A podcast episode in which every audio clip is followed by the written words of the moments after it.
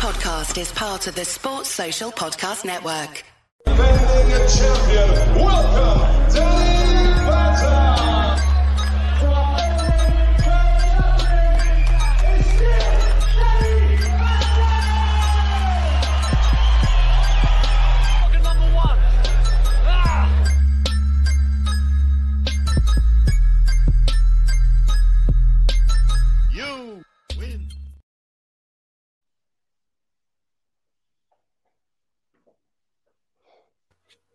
Hey guys, I'm Si and welcome to Ace Podcast Nation. This is episode number 14 of the Danny Batten MMA show. Here at Podca- Ace Podcast Nation, we got all sorts of shows on all sorts of subjects from MMA to films and TV to wrestling to uh, boxing, films, TV. I've just repeated myself, loads of stuff, anything you could think of. we have a live show, football every Monday, 7.30. It's live on Facebook, YouTube and Periscope now. We also have shows uh, unscripted and uncensored, where you, the people, decide the questions and the talking points for the guests. We've had all sorts of guests on there, from UFC fighters to cage warriors fighters to footballers to actors, uh, boxers, fashion label designers, just various different people in the hands of the people. We also recently dropped a new series which is called My Story. The first episode was with former England cricketer, a controversial man in many ways, very charismatic and very enjoyable to speak to, Chris Lewis. Uh, episode two was former Wales international footballer, Cardiff City footballer, former Arsenal footballer, Rhys Weston, which was a fantastic show. Uh, Rhys was a very funny guy, and uh, it was really interesting to hear some of the stories uh, that he came out with, especially some about his, uh, his when on Wales duty and uh, featuring casinos and bars and all sorts of things. Very interesting. And uh, episode number three, which is going to drop, this is out Wednesday, so today is Wednesday. Welcome. And this on Thursday, no, Sunday, we will have my story episode number three with former WBO world champion boxer, Welsh icon, Mr. Robbie Regan, which was a really, really interesting show. And that, my, my friends, is a exceptional boxer in his time, and uh, as I say, a world champion. But today we are talking uh, MMA, no boxing on today's show, um, because the, that's what the people wanted. We've um, while we're in a quiet period of boxing and MMA current events, we're going back and talking some old events. So uh, we're currently going through the UFCs. We're on UFC two this week, and then each week we'll asking you, the people, to send in the classic MMA or boxing bouts for us to also talk. Uh, this week we are talking Royler Gracie versus. Uh, Kaka- I'm gonna make sure I pronounce his first name right. Uh, I do apologize. I haven't got his first name there. I think it's Katash. Kakat. Then I'm going to try. Uh, it's Royler Gracie versus Sakuraba um, from Pride Eight, which was a very, very interesting fight. And uh, and then we're going to go on to UFC number two, which even though they were six months apart from UFC number one, there was a big difference in the standard of co- competitors, which we'll discuss. And uh, these are just incredible to watch compared to today's mixed martial arts. Not just the, the technique and the quality difference, but things like groin strikes and hair pulling and kicks and knees on the ground and other such things. No referee stoppages at this point. Um, so it's basically till to the death almost in, you know metaphorically speaking. It's uh, it's quite brutal at times, but it's it's you can't take your eyes off it for a second. I've got to say. Um, and joining me to talk all of this and more is former Cage Warriors champion, British MMA legend, Mr. Danny Batten. Welcome, my friend. How are you? Yeah, I say I'm doing good. I'm really Yeah. relishing and enjoying these retro moments. I know you got like a twinkle in your eye watching all these uh, these old, especially with the Royce Gracie dominating last week's uh, tournament. Yeah. Yeah, It was like Christmas for you, wasn't it? yeah, it was. Yeah, so we'll, uh, we're going to get into the the Royler Gracie uh, versus Sakuraba match from Pride 8 first. Um, but just before we do that, I'd just like to say uh, thank you for the to sponsor of today's show, and ongoing sponsor of the channel. It's uh, Awayday Apparel. Awayday Apparel is a group of casually obsessed football fans who are looking to bring something different to the wardrobe of like-minded people. They are really starting to make their mark on the casual scene and the terraces everywhere. They've um, got some really, really exciting things happening in 2020, and then not even a global pandemic is going to slow those plans down. Um, they've got new stuff all the time. They've just released new T-shirts, and uh, I highly recommend checking them out. You go to their website awaydayapparel.co.uk, you'll see all their stuff. Um, you can give them a follow on Twitter at Awayday Apparel or Instagram at Awayday underscore Apparel. And uh, especially for viewers and listeners of the Ace Podcast Nation, if you use the code AA Podcast Nation, all in lowercase, you can get 10% off all orders. 10%. AA Podcast Nation, all in lowercase. And we thank them and Alan for sponsoring the show and their ongoing support. Uh, he's been a, they've been a massive help to to me personally and and as a channel helping us secure guests and just generally supporting us as we continue to try and grow our different shows and series and uh, speaking of that i'd also like to say thank you to everyone who uh, who downloaded or viewed last week's show last week's danny batten show was the most downloaded danny batten show of all time other Hey. than other than danny batten's unscripted and uncensored which is still like miles ahead because that was ridiculous. It was just ridiculous. I'm sure Danny just downloaded it like a thousand times himself just to watch it. That's what it was. That's what it was. But uh, yeah. So how's your week been, mate? Yeah, yeah, good. I mean, I, I'm I've still been effectively going to work in terms of um, staying overnight at the gym, make sure no one goes in and takes anything. Um, some gyms in our area have been broken into, um, so yeah, um, you know, and I'm able to get some some bits done while I'm in there. Obviously, I'm there on my own.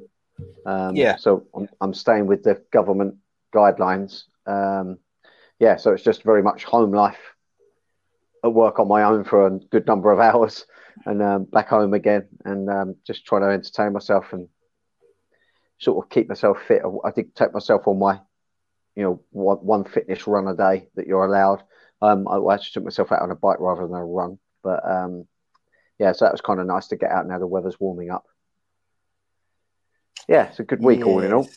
Yeah, I think it's. um I think I've said this till I'm blue in the face. Like last weekend, I was struggling a little bit, um, and from about Monday onwards, I felt a lot better. And this week, I've been okay. Um, just it's difficult, and like my my kids, I think they're starting. They found it a bit harder this week. I think, Mm. particularly the last couple of days Yeah, um, especially the ones who play football, the two boys who play football, it's starting to hit them that they haven't played. Like I think initially that week or two off from football because they play so much was probably like a bit of a oh, you know, nice nice break. But like now they're starting to. I think it's starting to get a bit irritating for him, especially like the older one is 15. He's doing GCSE PE and he's doing BTEC sport at the same time. He does academy football and he, you know, he's very, very fit and active and he's got ADHD, which means Mm. he is so used to doing like almost so much exercise till he can't, you know, till he's just got to go to sleep right. that he's just used to being so active. So I think he's finding it difficult. He's you know he's trying very hard to occupy his time and not get frustrated, but you know it's difficult now. And plus, it doesn't help. He, he hasn't seen his girlfriend for about a month, which I think Mm. you know it is his own set of problems as a fifteen year old. But there we go.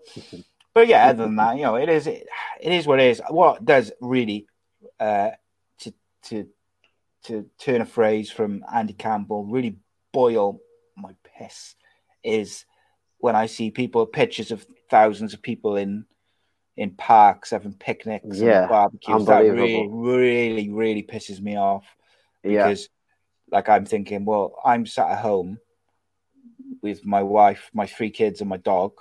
Mm. You know, they'd all they'd all love to go for a, to the park for a barbecue. Yeah. You know, I, do you know what my kids would give to go and run around in a field, kick Mm. a ball around and stuff?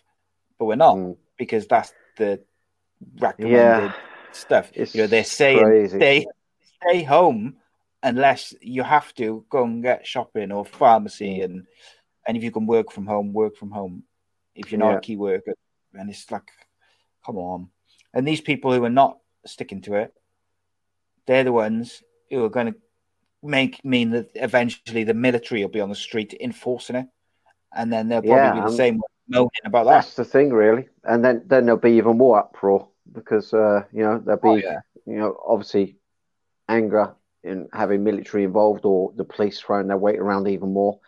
But what can you do if if the people ain't doing what needs to be done to try to eradicate the issue to hand?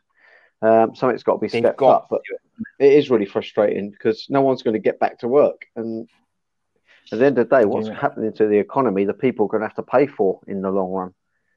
So, you know, Yeah. they, they, they might And see I it really- as all fun and games being off work at the minute, but it ain't going to be good.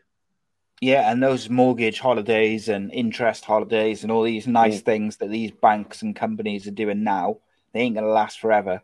No, they're You know, they might do it for a Mm. couple of months, but they ain't going to do it indefinitely until everything No. goes back to normal. Um, Mm. And and ultimately, the more people stick to the guidelines and stay home, the quicker Mm. it will be over. Yeah, As frustrating as it can be, that's just the way it is. But um, Yeah. anyway, let's let's let's uh, let's take our mind off the the madness that is 2020 and the world. Um, so the fight of the week for us was uh, Royler Gracie versus Sakuraba from Pride Eight, Mm. which was very very interesting fight. Um, and I had not seen this fight before. Um, I knew I like I know the story, and I knew the story of the the Gracies versus Sakuraba and um, Takada, you know, and the the, the kind of ongoing almost feud between uh, and Gracie and Royce Gracie and Royler Gracie and Yeah. Sakuraba. They had this big kind of you know feud, which obviously the Sakuraba went by the nickname uh, the Gracie Hunter eventually. That's right. Actually, you know, after this fight. Um, yeah, but it was fascinating to watch this fight for the first time because Yeah. it didn't go like I thought it was going to go. The first minute did. I was like, oh, he's going to do it. You know, this is going to be the same as UFC one was last week, Yeah. where you know the Royce Gracie was just taking people to the ground, and then Mm. you know it's game. Once that's the case, once he's got you in his arms, it's kind of like game over. But Mm. that didn't happen here. No, I mean, there's a few, you know, additional reasons why it was different from the early UFCs um, with the Gracies getting it to the ground. Um, you know, one is, you know, Sakuraba's clearly good on the ground. He, he can, you know, handle himself against, you know, pretty much all levels in, in ground situations. And also is a pretty efficient, aggressive, creative striker as well. Um, and then to top it all off, he's got a considerable weight advantage as well and height advantage over Royler. And I think all these things um, just become too much. You know, this is seven years after UFC kickstarted. So, you know, it's had seven years of evolution. You, you were saying how you felt that there was a considerable difference between UFC 1 and UFC 2, which was a matter of months. Well, this is seven years of evolution. And um, Sakuraba was the, the best of that evolution at the time. Um, and giving away that weight advantage, giving away skill set advantage, uh, uh, was just steps too much. I remember watching this, you know, um, you know when it happened, um, and I was still a little bit in the delusion of, you know, the Gracies were always going to win no matter what. Um, but I think this is a wake I up think call. I think they were as well. In fairness, fairness. Yeah, yeah. I think a they lot were. of people was.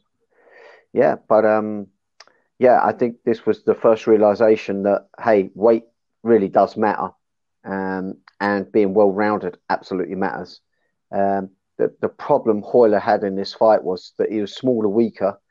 Um, yes, okay, he could probably match Sakuraba on the ground in some sorts, but he doesn't have the wrestling capabilities to get in there uh, uh, in a in a positive position. You know, he was unable to enter in and get Sakuraba on his back um, and actually pressurize the pace and situation to, to open up opportunities. Um, yeah, he just he looked out of his depth. It was a very uncomfortable um, fight to watch. Uh, yeah, I really felt for Royler. It was just it was just a really horrible experience for him. It, it looked brutal. it was it was it was there was points in the fight which were quite uncomfortable to watch. Yeah. Um, so I was going to ask you, a friend of the show, John uh, Johnny Wishbone asked, "Do you think? Do you rate uh, Sakuraba as one of the greatest MMA fighters of all time?" Uh, yeah, I mean, what you have to do is you have to do it from era to era and how they was dominant and, and you know for the time that they that they they were their most effective.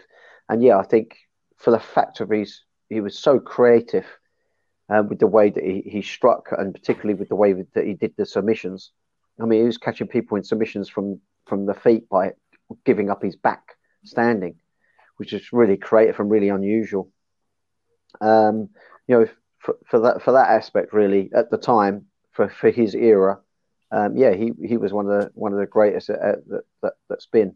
Um, he, he just brought so much attention, and um, and you really did believe that he was unbeatable. Uh, you know, Yeah. for a, for a set period, as you do with fighters. Um, yeah, I really enjoyed watching him. Um, Do you think you know- he was one of the first um, kind of all-rounded MMA fighters, whereby he could do a bit of grappling, his striking Um, was no. obviously his strength? No, there was well-rounded fighters, you know, at this time and, and years before as well. There, there have been well-rounded fighters, um, but I think he was the first well-rounded fighter that was thinking out of the box of his approach to go about his submissions and thinking out of the box for his approach to do takedowns, um, out the box for his striking, and and also out of the box in terms of switching it up for striking into the ground, uh, you know, or into the wrestling he just was doing things that people didn't expect, and I think that's why he was a puzzle that took a little longer to to figure out. Um, yeah, he was just so, so great to watch. Uh, I really enjoyed all these fights that he did with the Gracies, um, and not just the Gracies well. He had great fights with Wanderlei Silva as well. Because most of the time he was giving up weight to opponents. Quite often he was the smaller man. Um, he really was a warrior in every sense of the word. Um, but in this case, which was an unusual um, situation for him, he's actually fighting someone smaller than him. Um, it was almost like uh, I got a sense that Sakuraba was almost playing with Royler a little bit. Um, yeah, it yeah, was I, almost I like think so. yeah, it was like he knew he could put his foot down and get this out of the way. But he- respected Royler enough to know, look, if he opens up too much, he could open himself up for a bit of trouble. So he certainly weren't rushing. He had a lot of time on the clock. Um, Yeah. And I, I- he wasn't taking in any chances. But, you know, it's not one of those fights that I would enjoy watching back time and time again because once you watched it a couple of times, you kind of know there's long periods of the same going on. Um, you know, but like we, you know, we say, you've got what you got in front of you. Um, it was interesting to see his approach. Um, he just stayed out of Royler's main game set, which is the ground. Um, you know, Royler had to shoot in. We knew he was going to have to shoot in. He couldn't stand and strike with a bigger man, a more skillful man. Um, but Royler's wrestling really wasn't up to much. Um, and you saw him sitting into uh, a one hooks guard, first of all. Um, and oh, you know, uh, uh, Sakuraba was choosing to to have both hands out out uh, to create base. I had this very similar situation against uh, Augusto Frota, where he's using one and two hooks guard on me, and um, and one of the things that you know I, I've known to do is is to hold round uh, one of the hooked hooks that the guy has on your legs. You hold round with your arm, and then you should strike with the other arm. And what that does is instead of putting your hand down as base, which enables him to lift your hips up, which makes a hooks guard potentially dangerous. If you hold behind the knee, it helps sit your bum on your heels and it helps Okay. anchor your hips. So it just gives you base and balance. And with the other arm, because you're not having to post it down, because you're not having your hips lifted, you're able to, to strike with the other hand. Um, it did surprise me that Sakuraba wasn't choosing to do that. Um, but I think it's because they weren't five minute round, they were 15 minute rounds. So he knew he had time. Um, I think he was just feeling out what kind of strength Royler had. Um, I think that's why perhaps he was ch- choosing to do that. But um, Royler was never looking like he was going to sweep him, which is one of the main threats from a hooks guard situation. He just played it really, really safe down there.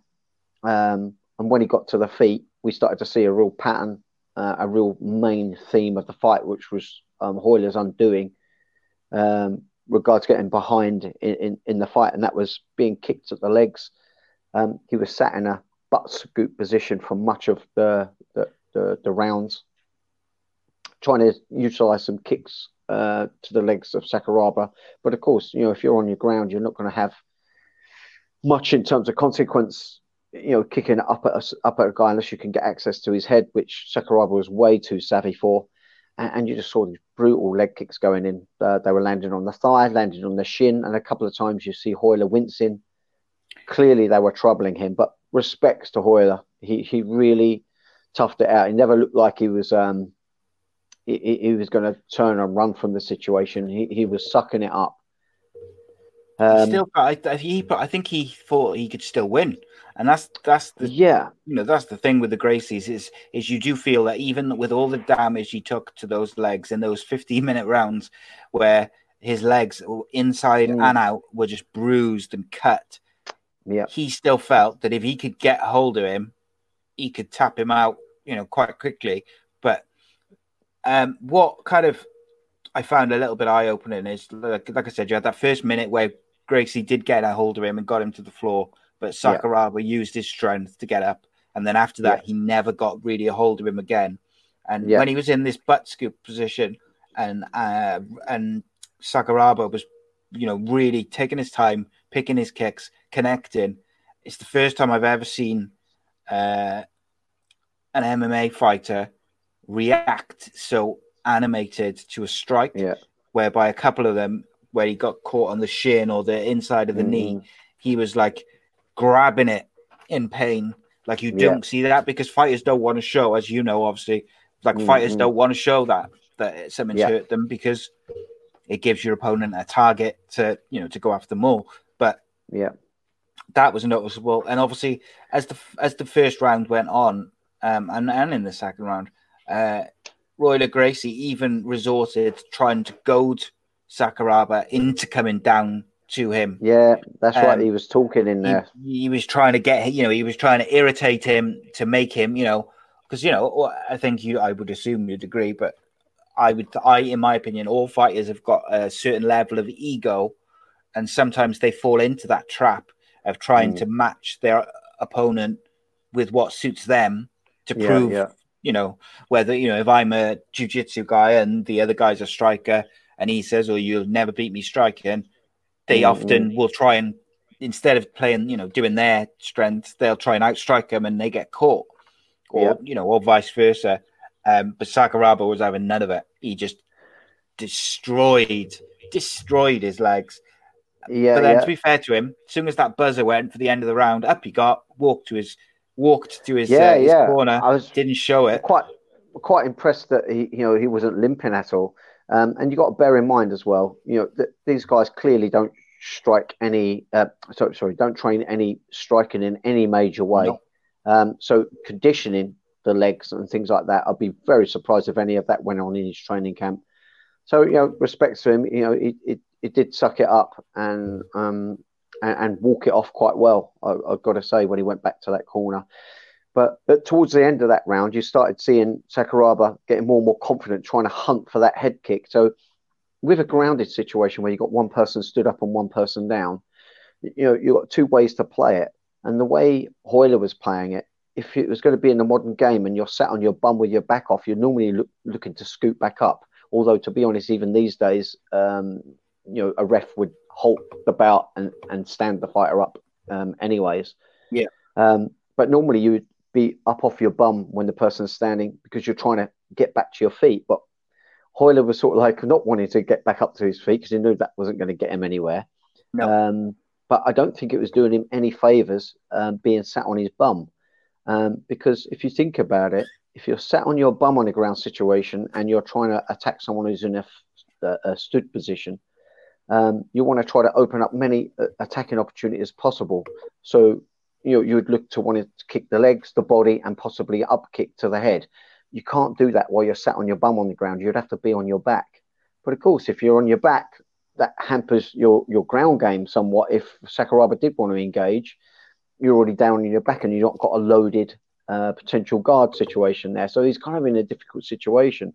Um, I think if he was going to choose to try to stay on the ground, I think it would have been better for him to play on his back, and he would have been able to uh, defend those leg kicks a little bit better.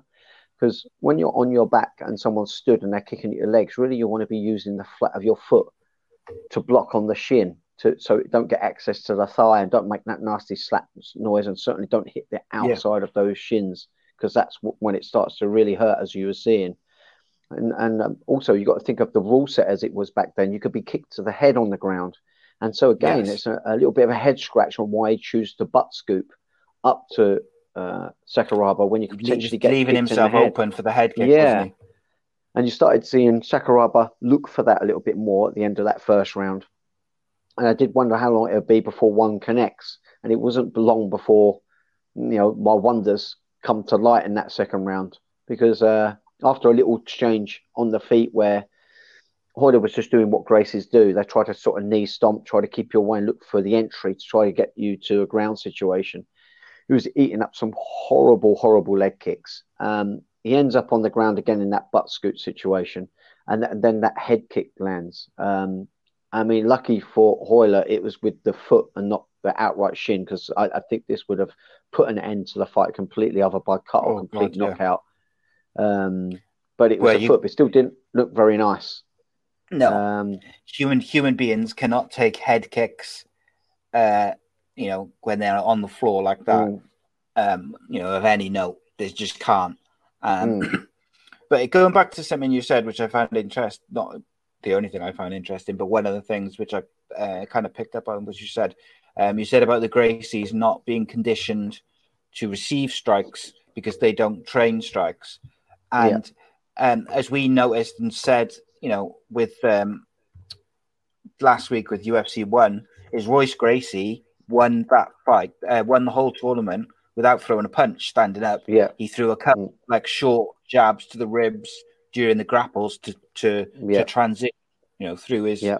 through the guards and stuff like that. But it was really interesting that when you know that that was the kind of after watching last week, that was my first taste. Obviously, I've seen some of these before, but the Mm. first taste for me of seeing a Gracie up against someone who they couldn't get hold of and who was, you know, a good striker.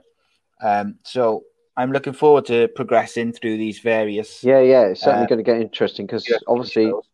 things evolved very very quickly um, between say UFC you know one and UFC just six. So there was you're you're already seeing much more complete, much more aware MMA that you would recognise stylistically to what you'd see today. Um, Yeah. mm. Um, so just to talk about the end of this fight, really. Um, was there anything else you wanted to touch on with it? Yeah, I mean, not really. Um, you know, Ho- Royler was forced to be on his feet a whole lot more than, than he wanted to, um, and eventually, um, Sakuraba did go to the ground with Royler and got him in a Kimura hold, and uh, it it was it was really hard to watch. Uh, I think it's only because Royler's not so muscled and, and is a slender, lightweight guy that he had the dexterity in his shoulder not for it to give away. Um, uh, when Sakuraba was doing that hammerlock, he started. He, he got so much angle on it. Um, he started hitting into his own leg, which stopped him sort of completing the submission. But what, what I understand of the Kimura is, um, whenever you're doing an, uh, um, a bent arm lock, um, Americana or, or, or, or Kimura, something like that, the key angle is 90 degrees. Now, the issue you get if you increase the angle of 90 degrees is the arm begins to go straight and that uh, the guy starts getting some uh, mechanical strength to straighten the arm. And obviously, you're no longer in a bent arm lock. Um, but if you start decreasing the angle less than 90 degrees, you start adding some more dexterity in the shoulder. Um, and if you look at the way he did that technique, he started to decrease the angle, which means he had to take the arm all the way up to the back of Royler's head. When really, if he wanted to get that completion, he should have just peeled his back off the off the mat and just pushed the, uh, the wrist away from his back and not up towards the, the, the back of the head where it um, decreased the 90 degree angle. He should have maintained strict 90 degree angle and just pushed that wrist away from his back. Um, and, and well, then he would have what he would have broke his uh, shoulder and elbow. He, he would have he would have wrecked the arm. Um, yeah, so why he didn't do that, I don't know. I don't know whether perhaps submissions back then perhaps weren't so as polished as they are today. Um, Yeah. But I do feel like he, he could have put him away, but the ref stepped in and intervened. Um, I think the ref saw enough and felt like uh, Royler wasn't going to stop until um, major physical trauma. Um, was he right to stop Yeah. it? Because Royler jumps up um, and clearly he was comfortable enough there. Um, he jumps up and there was nothing wrong with his arm or shoulder, uh, which is just shocking to me because, you know, it, it, it was really, really ugly looking. It was really bent, bent in a nasty Yeah, it wasn't pleasant. I No. guess it's it, do you it's, as a referee like do you wait for the arm to break or do you have Uh, yeah, I mean, save the fighter? these, yeah, I mean, these days, um, uh, you know, pro athletes or, or referees will let it go. Um, I think, you know, once there's a, a, a Because a, break lot in of any fighters action, will just a lot of fighters will refuse to tap, won't they? And they'll Yeah, go yeah, yeah. unconscious or they'll um, they'll break. Yeah, but initially, um, a uh, referee will let the break happen, then intervene. But they will leave it up to you whether you decide to take it that far. Um, that's the consensus, and refs will tell you that in the back room. You know, they will leave it up to you. Um, obviously, with chokes, got to be traumatic for fighters. I, I don't care what anyone says. Mm. You know how I know fighters. Fighters are a different breed, and they're Mm. you know they're killing machines in a lot of cases. They're, I that's got to be traumatic to for one for the person whose arm is broken or leg is Yeah. broken or whatever ankle's broken to have you know have it broken by someone in a hold. yeah, Know it's coming. And it, for, to, for it to happen, you know, Yeah. you're aware this is what's going to happen. But equally, Mm. I think it's got to got to mess with the head of the person who's doing it, because in their head they've got to be thinking, just tap, just tap, just tap, just tap, Yeah. and then it goes in your hands. It can't Yeah. be nice. I know. Um, you know, you get different characters, don't you? You get some people quite narcissistic uh, who would think nothing of it to, to break your arm, um, to put you asleep uh, and hold it on, even if the you know if the ref misses it, he's going to hold it on. You're going to get fighters that are like that, but then you're going to get some that you know are not not quite so brutal in their approach, and they see it more of a sport. Um, and they're willing to take it as far as a break, and they will let go of the submission and transition to something else. Um, yeah, yeah. I mean, I, I, I was never one for. Where where were you in? Where were you in that? In Um, those two sort of sides of the spectrum. I was always really quite stubborn.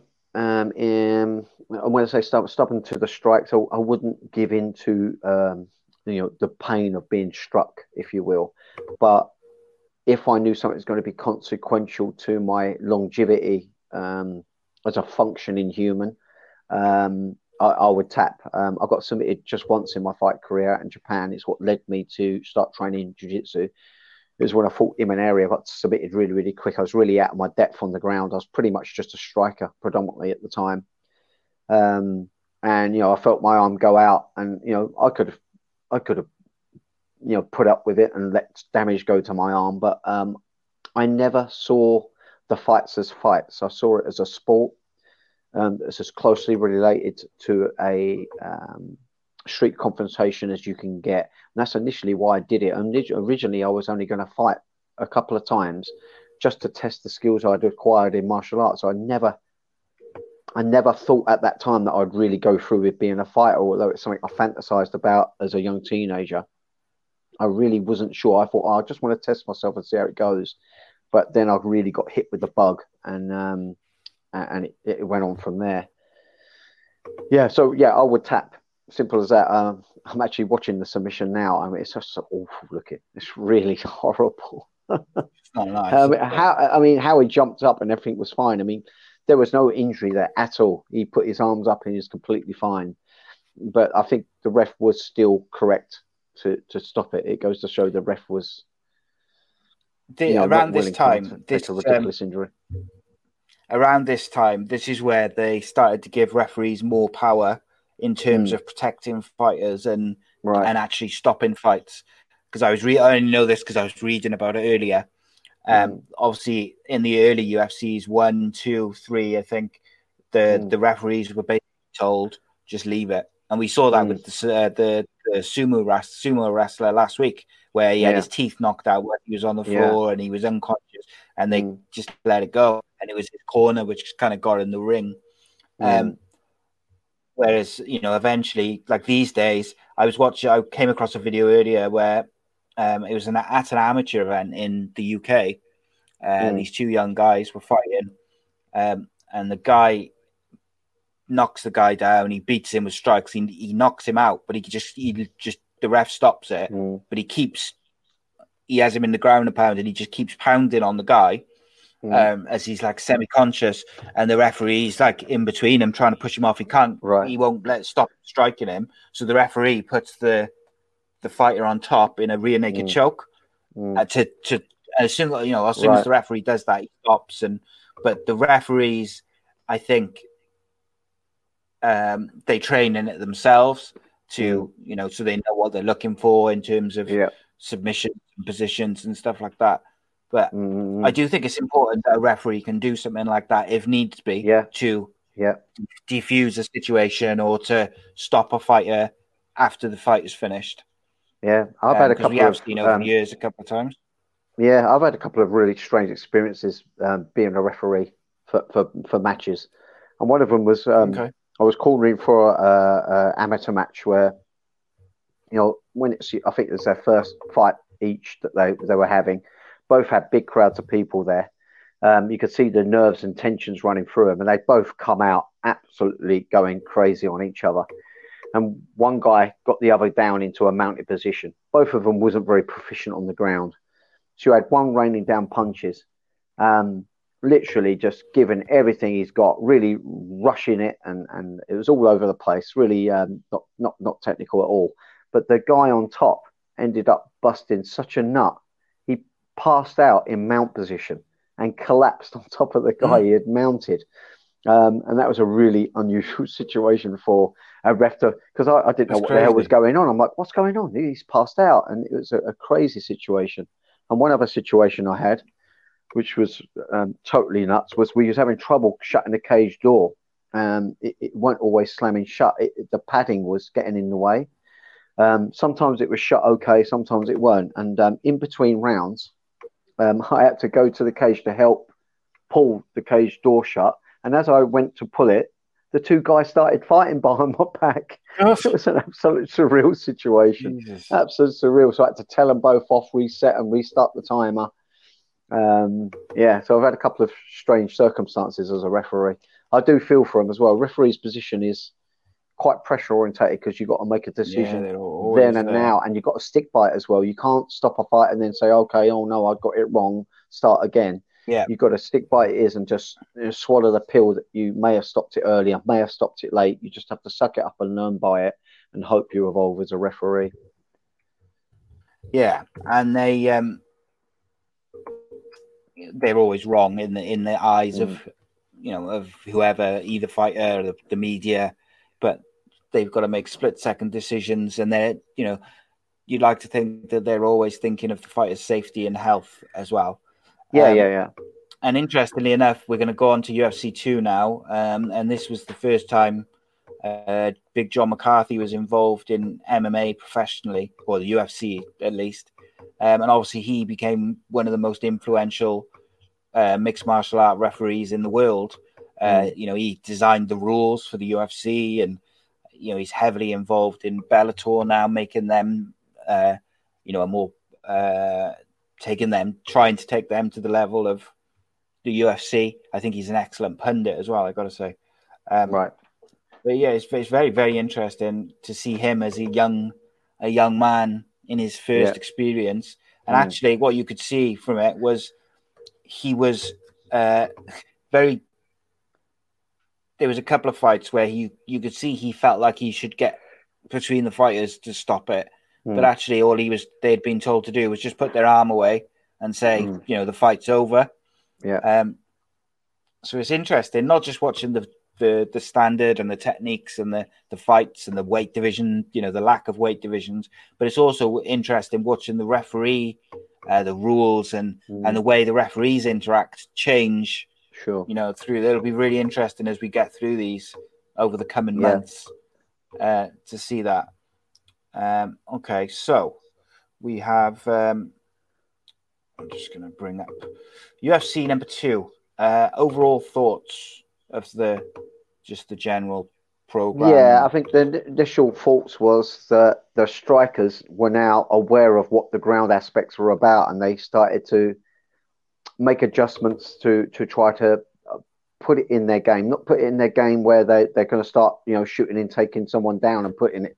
They're still very much strikers, but they got a little awarenesses. So if there's a head there, they know how to squeeze it in a roundabout right way, and um, and they had a little bit Just more balance about it. them.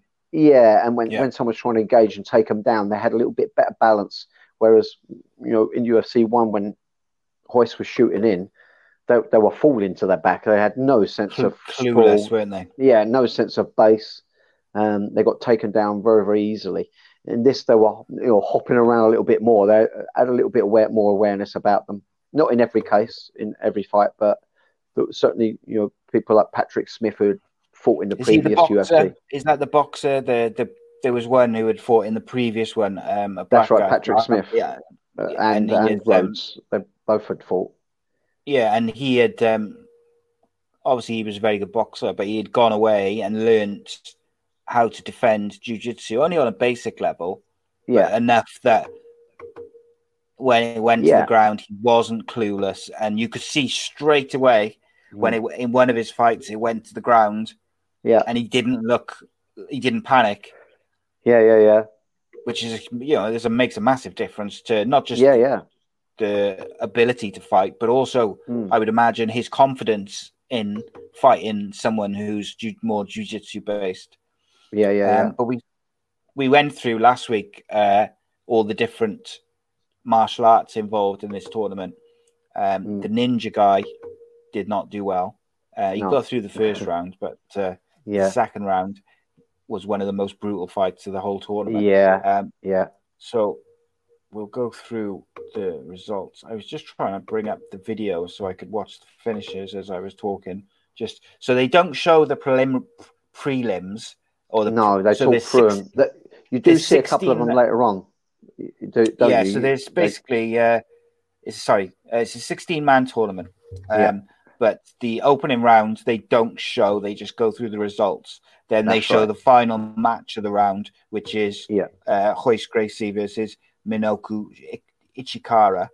Yeah. Um, so that's the first fight we see, uh, Yeah. which um, Royce Gracie wins via lapel choke uh, at the five minute mark.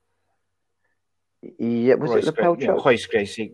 Uh, it says lapel, it's lapel, lapel choke on here, but Yeah, that might no, I think That might be wrong. yeah, it, uh, he was going for an armbar, but it, he never Yeah, got to right. extend.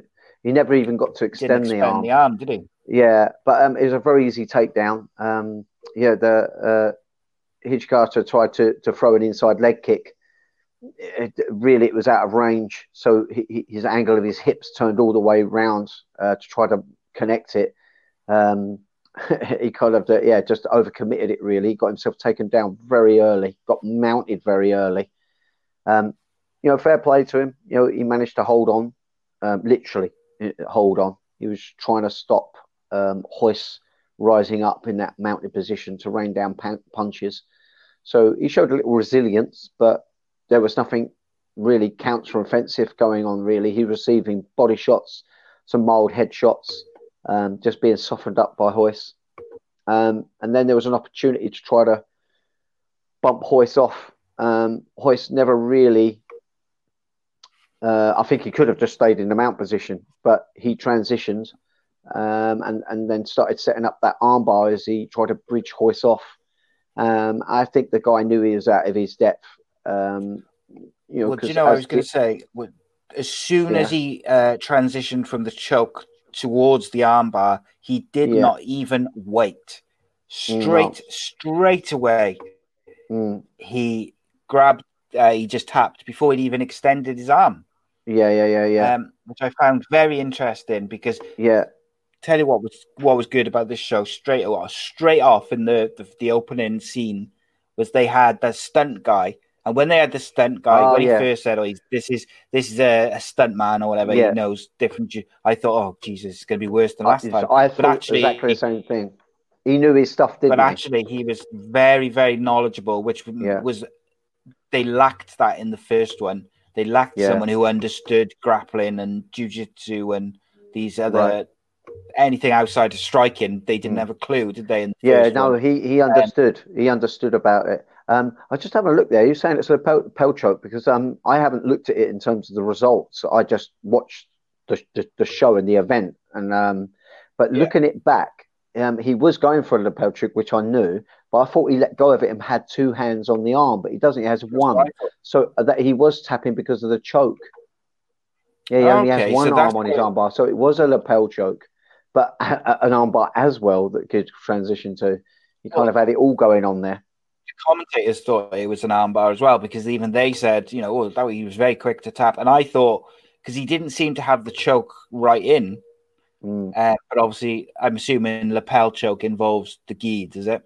Yeah, that's right. Yeah, yeah, and um, yeah, it's not not very nice having that pulled tight around your neck, especially if you don't know what, how to get out of it. It must be a very very suffocating fe- feeling, and uh, yeah, no wonder Especially he was you're not used to it as well, not used Yeah, to yeah. Exactly, like you know, it, it's it's the same for a jiu-jitsu guy who's a ground specialist who's never done striking. When you got someone coming at you, um, it ain't very nice. It's, it makes you panic, makes you feel rushed, makes you feel under pressure. Well, just same for a striker when they're putting the ground and someone starts smothering you and all over your face and all around your neck. It's a Yeah. suffocating experience. It's, it's, They got their hands all over your. different your type of panic. Mm, mm.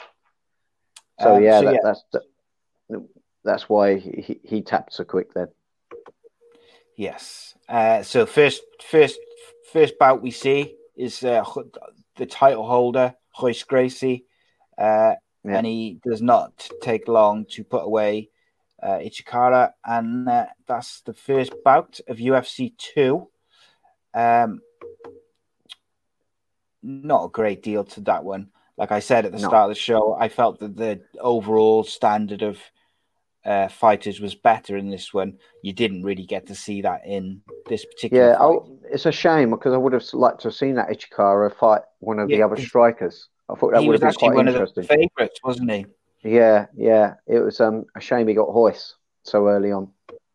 Yeah, well, I think um, this was actually, uh, in terms of like the bookies, this was the the the two favourites. Uh, Yeah. But they obviously they got drawn against each other Yeah, in the first first round, which is you know is such as tournament uh, format. Uh, the next fight we see was uh, Jason DeLuca versus no, sorry, that's wrong. Ignore me. uh, no, Scott Uh, Scott Morris and Patrick Smith. That's right. Uh, so Patrick Smith defeated Scott Morris with uh, KO by via KO elbows after 30 seconds. Yeah. Uh, remember, I said to you, you know, I'd got this, this. I, I'd got this videotape out with the girlfriend uh, in 1994 or 1995, something like that. And and, and when I, I saw it, that's when I realised I think this is real, um, because I was thinking I was watching a, a, a film. But when I saw, you, if you slowed it down, I remember having my videotape and, and rewinding it, looking back, and you actually see blood spurting out from his face with the elbow strikes. And um, oh, it's just, I remember it sickened me at the time. So I'd never seen anything like it. Um, and um, and this was the, the, the very fight that I showed my dad. And I just said, Dad, have a look at this. This is real. He goes, No, it can't be, son. I said, No, seriously, you've got to watch it. And when he saw it, he was he was flabbergasted and a little sickened by it as well. But yeah, I mean, Patrick Smith just looked so brutal, didn't he? He had that dominant position and he, he just let it all go. Let it all go. Poor guy didn't stand a chance. No, he did not. Um, Mm. And actually, like I say, this was where you started to see the dif- difference in the standard this year or this this this tournament compared to the first one, because I Mm. felt like um, outside of maybe one or two fighters in UFC one, um, the the overall standard maybe it wasn't that great, and um, yeah, you know what you saw in there straight away was that right there's a couple of fighters strikers uh, grapplers uh, outside of the Gracies who can can really do something here. Mm-mm. Um, But are you noticing though, in, all, in all these early UFCs, you're you're you're seeing no wrestlers come in for Royce to go up against at this stage? No. Um, I, I think well, the the first few UFCs, fighters. yeah, and and, and they, they were definitely you know trying to match it so that you know the the jiu-jitsu was showing up against the systems that were going to be you know easy to expose. Um, it would have been a whole lot more difficult to expose um, a bigger and heavier wrestler. Um, you know, which we began to see in the, the UFCs as it progressed through. The wrestlers started showing a bit of a, a, a dominant force. The wrestlers were kind of like the the stick in the spokes of a bike. Um, they kind of like ruined all the systems in a way, wasn't it? There was really good spoilers of the ground guys, was able to do crude ground and pound and use their their really good base. Um, and of course, strikers couldn't stay on the feet with them, so so proficient at getting it to the ground. So they're kind of like they, they, they were sort of like uh, yeah, just, just destroying everyone um, to a point. Um, and, and we're really showing dominant. I, I think it was around about UFC seven, UFC eight, and stuff like that that you started seeing the wrestlers really t- sort of take hold and really start to show through. Indeed, you'll have to bear me a second because I've just lost the page with the results on, so I cannot go through what was next. What was the next fight? Have you got that in front of you?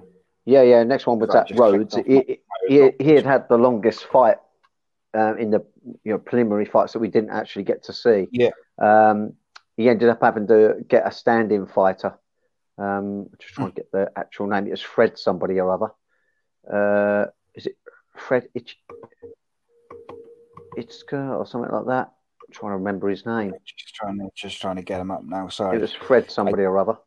It's just going to come Uh, up so now. Fred Ettish. So you had Johnny Rhodes defeating uh, Fred Ettish uh, via Ettish, yeah, submission. it. it. says uh, bulldog choke after three minutes, but Yeah, uh, it's like- Jo- yeah, Johnny Rhodes went twelve minutes in the first game. Uh, That's first right. match Yeah. versus David Levicki, and he beat him via submission to punches. Uh, Yeah. but that's yeah. the longest fight of the whole yeah, I mean this this guy, this Johnny Rhodes looks like a halfway decent striker.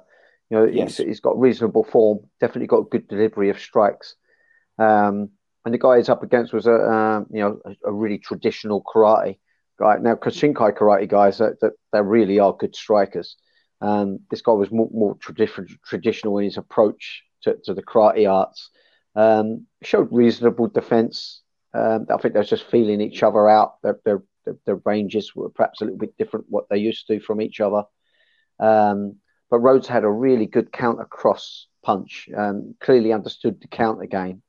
Um, I think you know, anyone that's um, you know got a counter game to their striking understands striking to, to a reasonable uh, level. And um, Yeah. and you know, he caught him. They they went to the ground. Although, although they're both strikers, it, it ended up with Fred on the ground. Um, you know, I didn't know what he was doing down there. I mean, Johnny Rhodes didn't know what he's doing down there in the big, big scheme, but he was the bigger, stronger man. Um, he kind of was punching all over the place, hitting his shoulders, hitting his back, not hitting his face. so he's wasting a lot of energy Hmm. there. Um, Do you think he was not hitting him in the face because he, he- was, was this the one where uh, the guy was visibly hurt?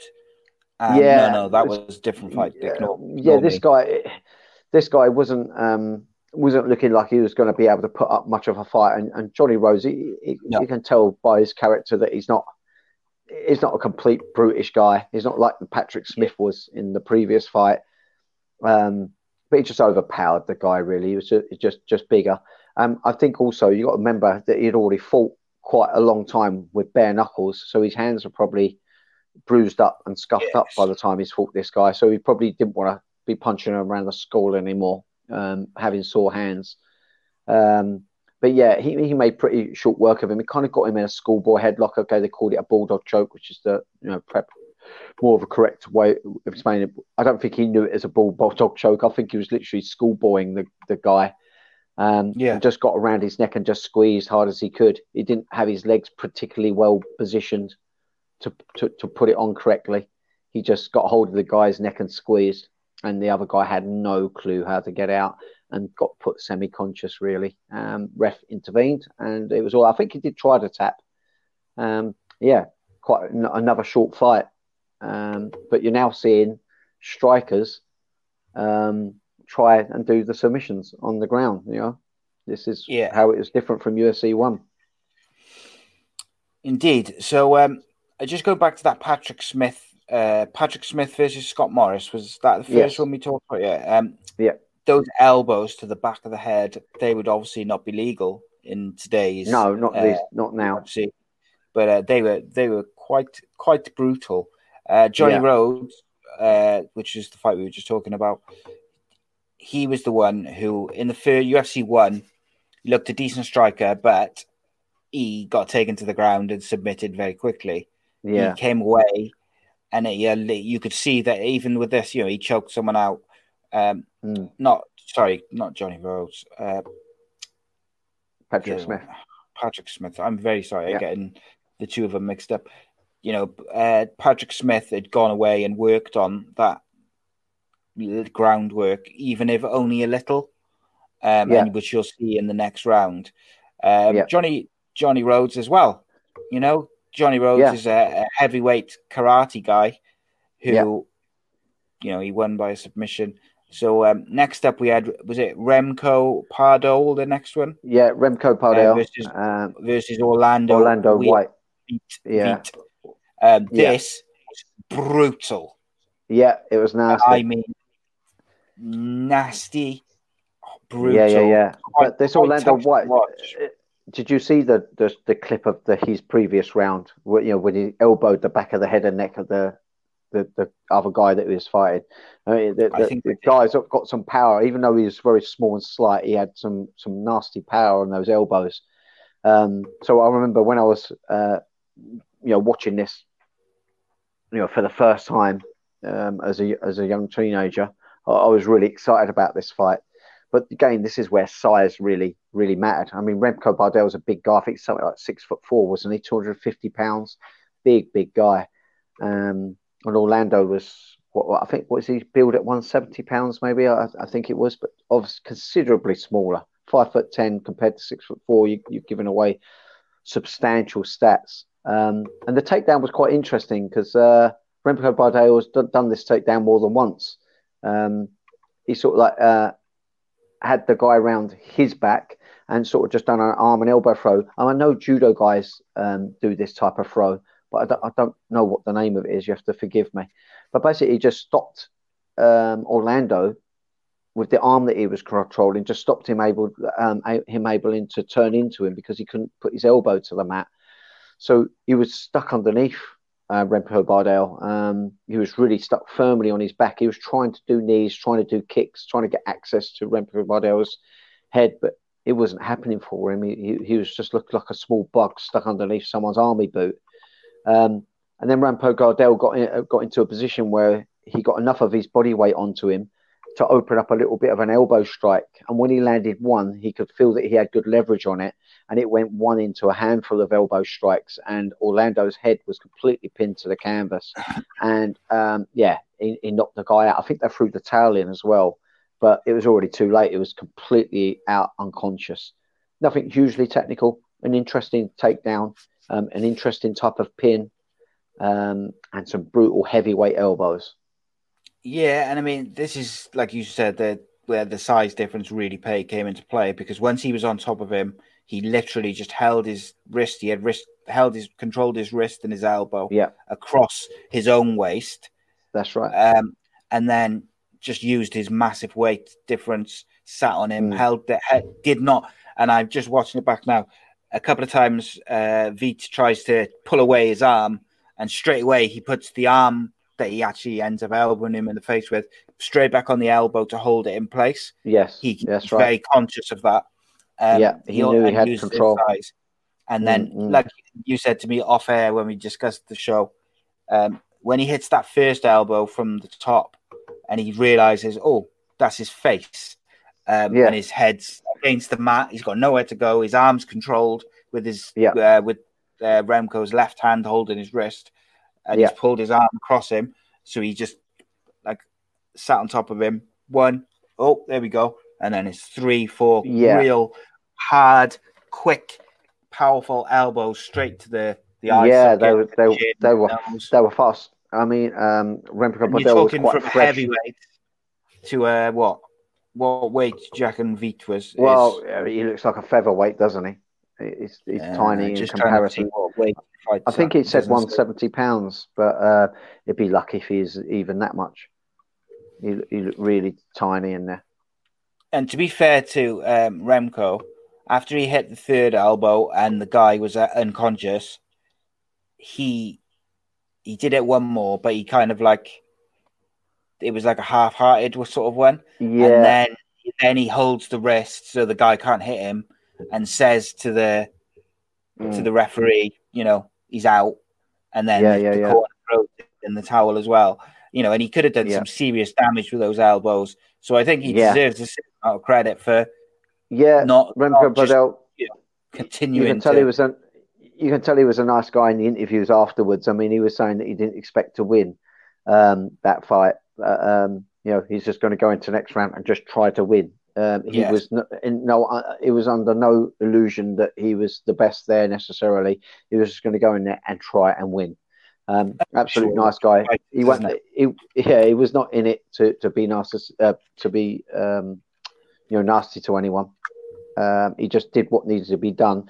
And yeah, you're right. When he knocked him out and was you know aware that he, he had knocked the guy, he didn't want to dish out any more in punishment and look to the ref to stop it. Um, but you know, with that takedown, um, he, you know what he wanted from that takedown was a scarf hold. Um, I Mm. think he was probably you know wanting to submit this So guy for people, for ultimately. people who don't who don't know what that is, what's a scarf hold? Um, a scarf hold's where you have control with your arm round the head and round the back of the neck, um, and you have one arm in. Um, uh, it, you know, it can be a really solid control. It's a little hard to do it on someone who's really proficient on the ground. Um, you know, they know how to scoot their hips out and make it hard for you to pin.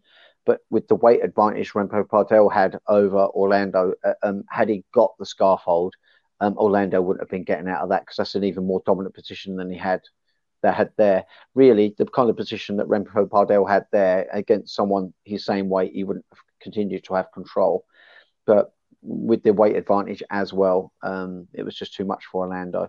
But yeah, I really believe he wanted the scarf hold, was unable to attain it, and and really just discovered that oh, there's an elbow shot there. Um, and then Hmm. once he found a home for it, um, he just kept repeating the process. Yeah, and he was knocked the f out. He was gone. Oh, gone. absolutely, yeah, yeah. Uh, so Remco, the nice guy Pardoel, Yeah. we'll call him from now on. Uh, he goes through to the semi-finals. Uh, next up was Royce Gracie versus Jason DeLucia.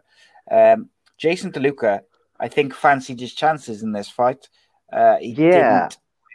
He did Yeah, not yeah. win. Yeah, yeah, he's a young. Um, he went on to fight in Pancrase and that. He f- ended up fighting people like Bas Rutten and um, become quite a well-rounded fighter. Um, he's more of a kung fu stylist, and if I, I, I'm, you know, I'm not mistaken, um, I think there's footages of him going to the Gracie camps for the Open Challenges. Um, Yeah. I think he fights some of the Gracies there. Um, you know, actually at the Gracie venues, there's some really grainy um, tape footage.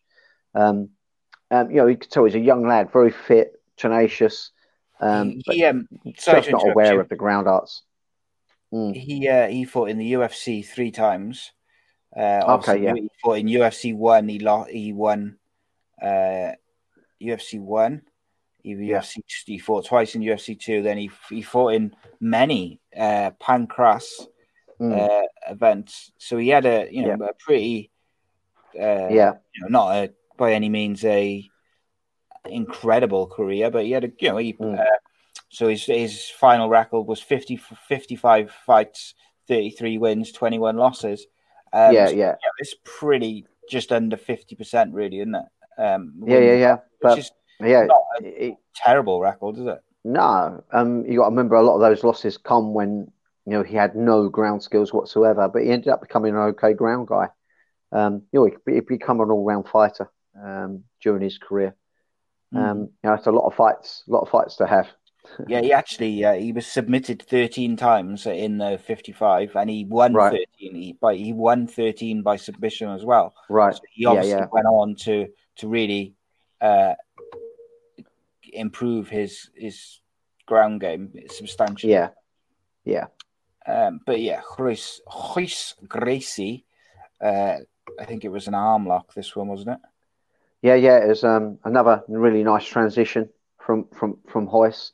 Um, it was actually uh, Jason DeLucia who, who threw him to the floor. They sort of like I think DeLucia would have liked to have been striking. He sort of looked like he was going to do a jumping side kick, kind of got smothered. Um, they clinched up together. Hoyce is not bothered whether someone wants to engage and throw him down or not. So he didn't. It didn't look like he even was bothered that he got swung off balance a little bit. He didn't try to fight his base and balance and was happy to to go to his back. Um, very very quickly worked from kind of like a half guard. Um, started trying to work around the, the backside of Delucia. Um, you could tell Delucia didn't really have the right idea. He didn't hold a whiz around the arm. He didn't try and set his base back and got overturned very, very easily. Um, and then saw him in a mount position. But he's young and really athletic.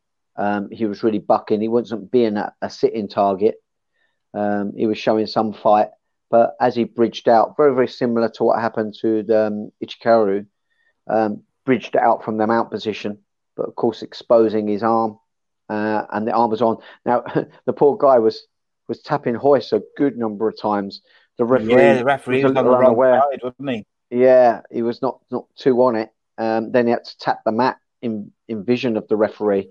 Um, well, I think he had his arm a little bit hyperextended by the time he stepped in. But again, this is a whole evolution Yeah. process for the referees. We know um, Big John McCarthy is an incredible referee, one of the best there's there's been and is today. Um, but he was still learning his trade probably at that point. Um, yeah, Delucia was holding his arm a little bit uh, after that. Yeah, I was going to say he's uh, having a little hold of that. Yeah, we're just seeing Hoyce again make short work of people. Um, he's getting it to Yeah. his realm very, very quickly and um, doing what needs to be done to advance the next round with as much energy and um, as least amount of damage as possible. But the final was with, you know, yeah. Um, oh, no, it wasn't the final. It was the next semi final, wasn't it? With uh, yeah, Patrick Smith and, and. Johnny Rhodes. yeah. Yeah. so the semi-finals were Patrick Smith versus Johnny Rhodes and Hoyce Gracie versus Remco Pardoel. Uh, Yeah. So I think it's the the Smith Rhodes fight first, Yeah.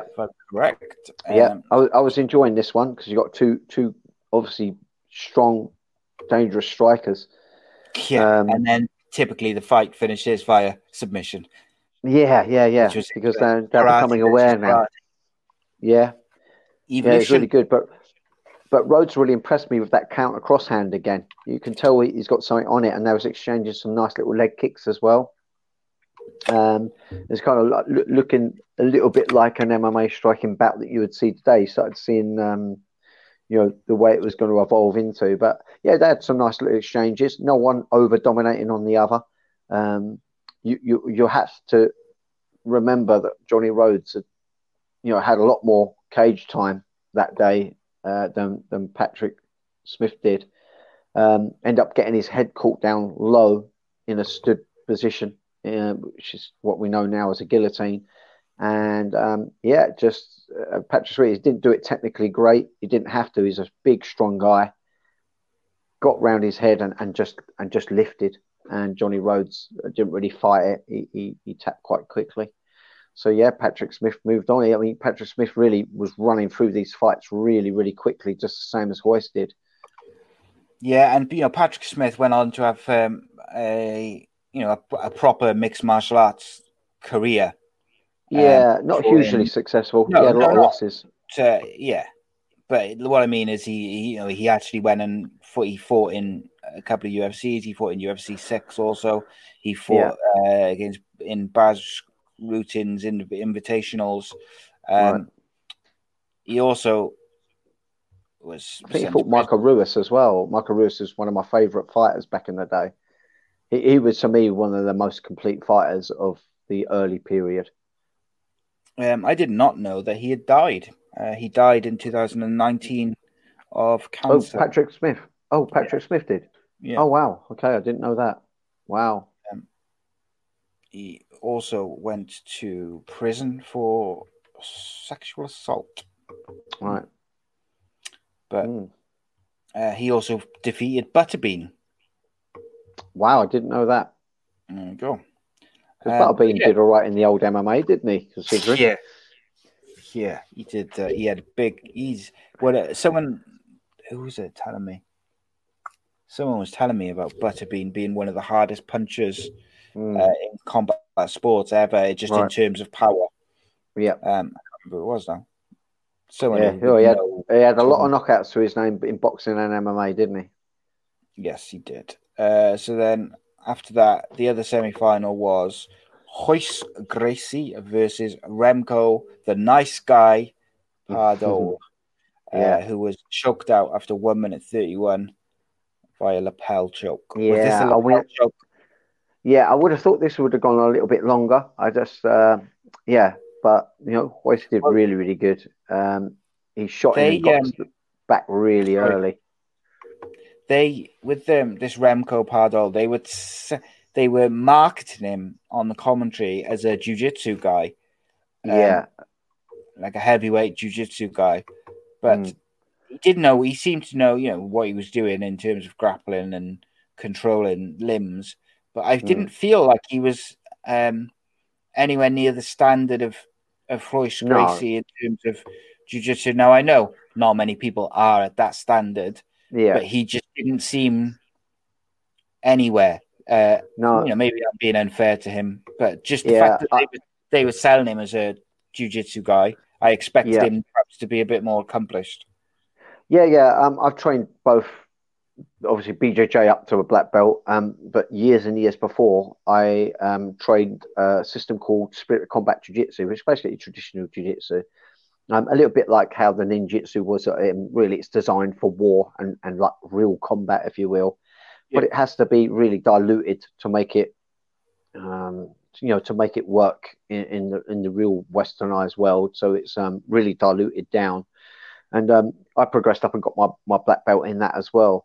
But you know what I can say about the jiu-jitsu is that um, it is well rounded in its practice, but it is left very much in its practice form. There's not much in the way of sparring, not in much in the way of experiencing the techniques that you're learning in a live arena. So Yeah. yeah, Remco Pardoel was just a really big guy that would have had somehow, you know, a little a little bit of know-how about the mechanics, but no real skill in the play to play it out. So, you know, traditional jiu-jitsu guys have a little bit of striking. They have a little bit of judo because they do have a complete system. Um, so one of the things we would do is we'd drill someone coming at you with an overhand strike over a weapon or just a fist. You would block it, engage the arm, lock the body, do a judo type throw, a knee on the rib, strike to a pressure point in the neck, and maybe an armbar finish uh, on the ground. So it was complete in its practice, but it was all drill and practice form rather than real play, real spar. Real sparring, yeah. Yeah. So I'm not surprised he was um, out of his depth on the ground. Um, Interesting. really, he only had size going in his favour. Yeah. Yes, he would. He certainly had that. He was six foot four, 200 Yeah, and, and 250 pounds. That's, that's a Uh, big, yeah. big dude. he interestingly now i don't know I, i'm assuming he didn't have this back in 1994 um Mm. but he's got a second degree black belt in jiu-jitsu black belt in Right. judo black belt in Right. taekwondo and fourth degree black belt in brazilian jiu-jitsu Right. um, now i'm assuming that he didn't have those uh qualifications No. Right Yeah, he's- terminology? he's Um, collected those on his on his journey. But after, I think it was, I think it was after he fought um, Hoyce that he went on to train Gracie Jiu Jitsu. Ah, I see. Yeah. Mm. Okay, got you. Um, now I'm not. I don't want to be disrespectful to him at all. You know, he he got to the semi-finals. He did very well. He was. Yeah. He, he, couldn't have been any more impressive in terms of what he did in the quarterfinals. He knocked his opponent clean out. Yeah, And Hoyce, Ho- Hoyce Gracie is one of the, the greatest uh, MMA fighters of all time. He changed the game, you know, for Mm. everyone. And um, not many people came even close to beating him, let alone Mm. beat him. So it's no shame in you know, No, he was he him. was yeah, Um, massively dominant. what I find very, very interesting about these lapel chokes is for to the viewers, they just look like nothing. Oh no, they're not Yeah. nice. But they you could tell by the look on his face, the Mm. panic on his face, that is a frightening experience. But it looks Yeah, like yeah. just you know, basically just doing that. Yeah, no, it's not But- nice. Trust me. It, it's It's um, way I believe you 100%.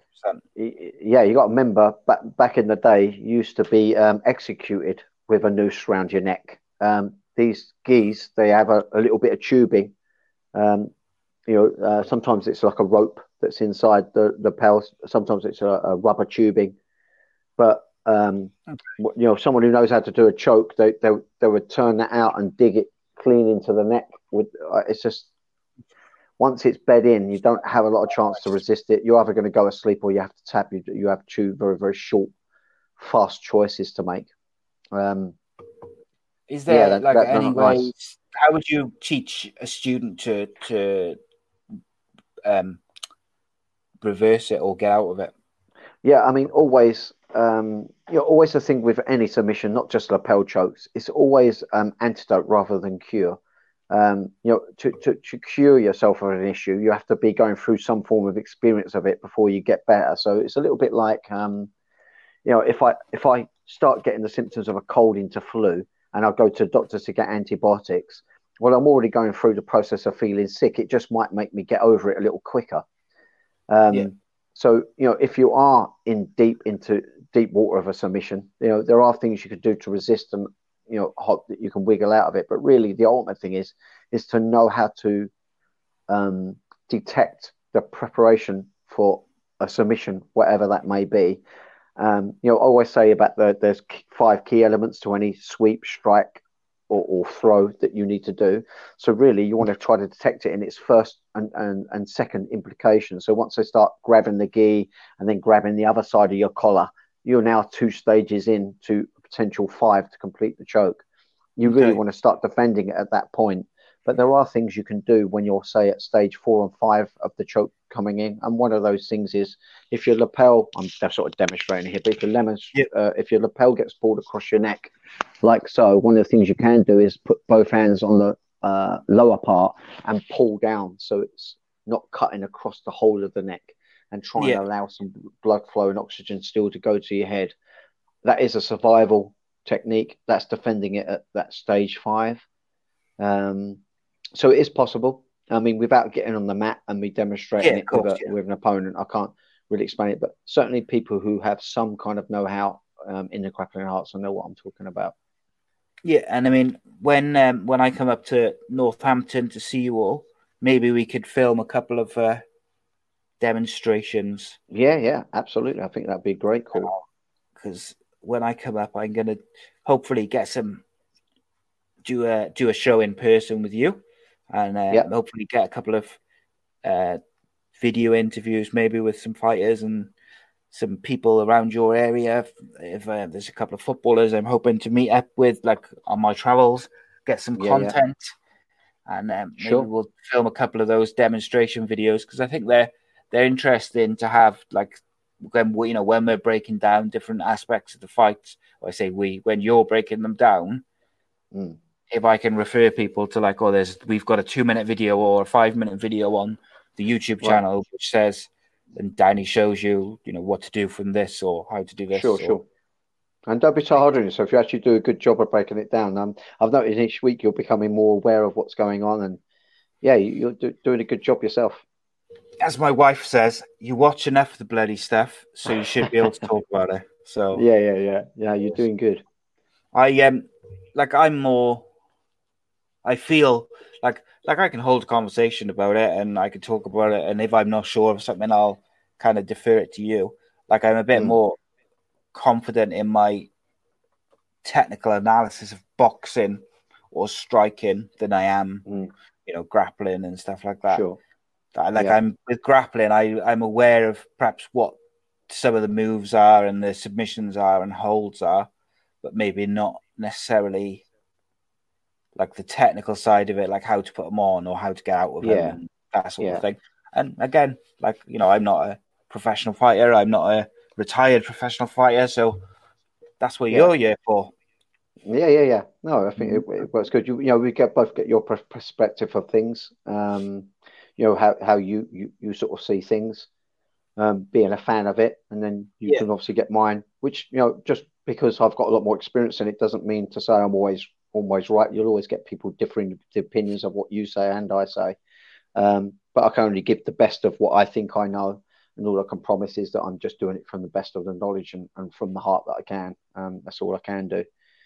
Um, Yeah, Absolutely, mate. I think you do a fantastic job, mate. And I'd say now we don't always agree um, with the way rounds have gone when we're you know doing fight analysis. yeah, sure, but that's that, that's the good thing, you know. You get the fans' perspective, which is yourself. You're you're you're a real fan of uh, of it. You're not uneducated completely in it. You do do know what you're about of sorts. You know what you know when someone's got an arm around the neck. You know it's a choke, and um, Yeah. you, you- understand that you, the chin needs to be higher to be able to get the choke in, um, and etc. Um, but of course, yeah, when we were watching a complete fight, you know, you might see it that one person's won it because it looked more aggressive, and then I might have to point out, well, yeah, it was aggressive, but only for one and a half minutes of the round. He, was actually losing mildly for for the three and a half minutes of the, the other portion of the round. So I don't think he won that. Um, so of course, you know, that's all horses for courses. I'm sure there's, you know, some other professional fighters that may have agreed with you uh, Mhm. more than they would have me. But you know, that that's that's the way it goes. Probably why the judging's so equity pickledy because we do have all these differing opinions of what we see. Absolutely. what um what's your like your full full uh full like list of like um I don't know what the word is like expertise or whatever like black belts and jiu-jitsu Uh, okay. or judo Uh, and, my f- yeah, okay. I, I mean, this isn't in order because it's a, m- many years ago now. But um, I got black belt in taekwondo, um, uh, Shinsen Jutsu, which was under Lee Hasdell, which is like an MMA system. Um, Spirit Combat Jiu Jitsu, uh, which was the traditional jiu-jitsu I was talking about. Obviously, Brazilian Jiu Jitsu, um, and uh, you know, like kickboxing, Thai boxing.